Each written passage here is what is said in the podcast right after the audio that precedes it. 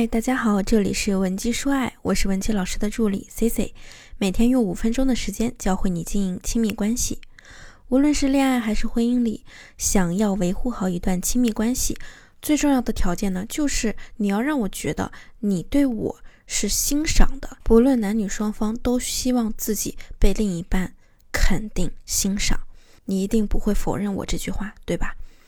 那么咱们有很多女同学就说了，老师啊。可是我真的非常难做到去夸奖和赞美我的另一半，凭啥不是他先夸我呢？我越想越委屈。遇到这种问题呢，咱们呀先不要着急问怎么办。今天呢，Cici 就先来告诉大家，为什么在夸奖别人的时候，你总是很难说出口。同时，我们如何夸别人才能做到有效夸奖？这里呢有一个非常重要的原因。就是你可能习得了你原生家庭的一些沟通模式。我们每个人啊，最初沟通的老师是谁？你知道吗？不是你幼儿园的老师，也不是你小学的老师，而是你的爸爸妈妈和你身边的那些亲人。在你的原生家庭当中，如果说你父母之间经常用挑剔、抱怨、指责的语言和对方沟通，那么你就会延续他们的沟通方式。并且你会认为这种沟通模式啊也适合对其他人使用，于是乎你就会把这样的沟通模式投射到你的亲密关系当中。可是你会发现，你用了这种沟通方式之后呢，你的婚姻并没有变得更好，反而呢让你的另一半觉得非常不适，以至于他越来越想逃离和你的关系。所以，对于我们每个人来说，了解和知晓自己原生家庭是一件非常重要的事。不然呢，你根本就不知道你下一步该何去何从，也不知道你的根源性问题出在了哪儿。我之前就有一个学员，他的例子呢，值得我们每个人警醒。他小的时候呢，学习成绩一直很好，尤其是英语，基本上次次都是一百分。那有几次考试呢，他就考了九十八、九十七分。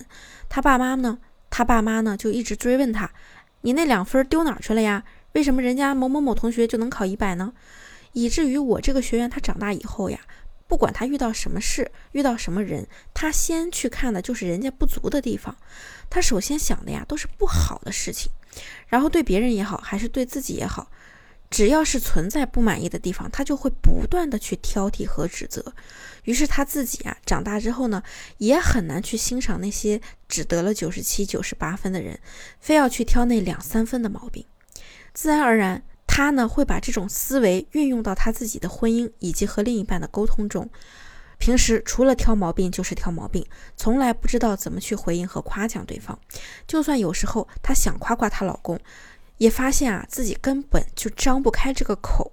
在这方面呢，他的身上既有他妈妈的影子，也有他爸爸的影子。因为他妈妈是比较喜欢打压的那一方，而他爸呢，在他们的家庭中也表现得很冷漠，总是高高在上的。所以啊，他从小到大脑子里刻的最深的一句话就是：“你做的还不够。”在分析完他的问题之后啊，我呢就开始让他先去认清自己原生家庭的问题，而且呢还让他明白了这些问题并不是由他个人造成的，他呢也算是一个受害者，他只不过是暂时被这些东西影响了自己的思维，以至于影响到婚姻和家庭。我们之后呢也是一点一点的逐渐帮他做了修整。那么，如果你也为，那么如果你现在在亲密关系中也经常感到难过、压抑，有着无限的负面情绪，这个时候呢，你也不要太心急，可以添加我们分析师的微信文姬零七零，文姬的小写全拼零七零，我们一定会有问必答。那么，我们究竟应该怎样去有效的夸男人呢？在这里啊，C C 给大家列了几个关键词。首先，咱们先来说第一组关键词，分别是。能力小才大用，有天赋。比如说，你老公在公司里评职称，这次啊评上了，你就可以这么说：什么？你评上了啊？我觉得对你来说这很正常。以你的能力啊，在你们公司都是大材小用了。因为我觉得老公你什么都知道，简直太有才了。你看我说什么来着？你在这方面很有天赋的。亲爱的，你仔细品一品我刚才说的那个句子。要知道，当你传达出对男人能力的认可啊，他们就会觉得自己的价值被你看到了，而且大材小用这个词呢，其实是很多男人内心的潜台词。因为男人在事业方面呢，就会本能的认为自己呀，以后一定会比现在更有成就。所以你这样去表达的时候呢，他就会获得巨大的认同感。那么我们再来说第二组关键词，分别是特别、第一次、唯一、最。我再用这四个词造一个句。我觉得你今天做的饭特别好吃，你知道吗？这是我第一次跟一个异性谈了这么多交心的话。再或者呢，你知道吗？你送我的礼物是我收到过最心爱的礼物了。好了，听完这两个例子呢，我要告诉大家，我们在这里啊要注意几点。我们用到了特别，就意味着对方对我们来说是与众不同的，意味着他在你心里和别人是不一样的。这不仅仅是一种表面的肯定，还会让对方觉得呀，你是对他整个人都认可了的。我认为有句话说的特别对，那就是好男人是被夸出来的。想要让你的另一半更加疼爱你，你就要让他感受到你很欣赏他，很尊重他，这样呢，你才能激发出他的责任感和成就感。那么第三组呢，就是幸亏有你，我太幸福了。举个例子。比如说，你的另一半陪你逛了很久的街，还帮你拎了大包小包你最爱的东西，你总不能词汇匮乏到只跟他说一句“谢谢你啊”。你呢，大可以活泼一点，挽着他的手，双眼放光，跟他说：“亲爱的，你怎么这么好啊？老是为我破费。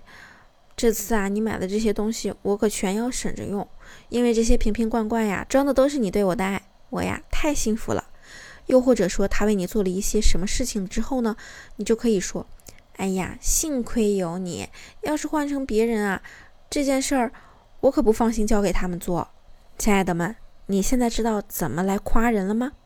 夸奖别人啊，是我们一生都会用到，并且一生都在不断的精进的一门功课，也是我们生活中不可缺少的一个重要的调色剂。任何一种好的人际关系都是从夸奖对方开始的。那么，如果你还有感情问题，希望我们帮你解决，也可以添加我们的微信文姬零七零，文姬的小写全拼零七零，发送你的具体问题，即可获得一到两小时免费的情感咨询服务。我们下期内容再见，文姬说爱，迷茫情场，你的得力军师。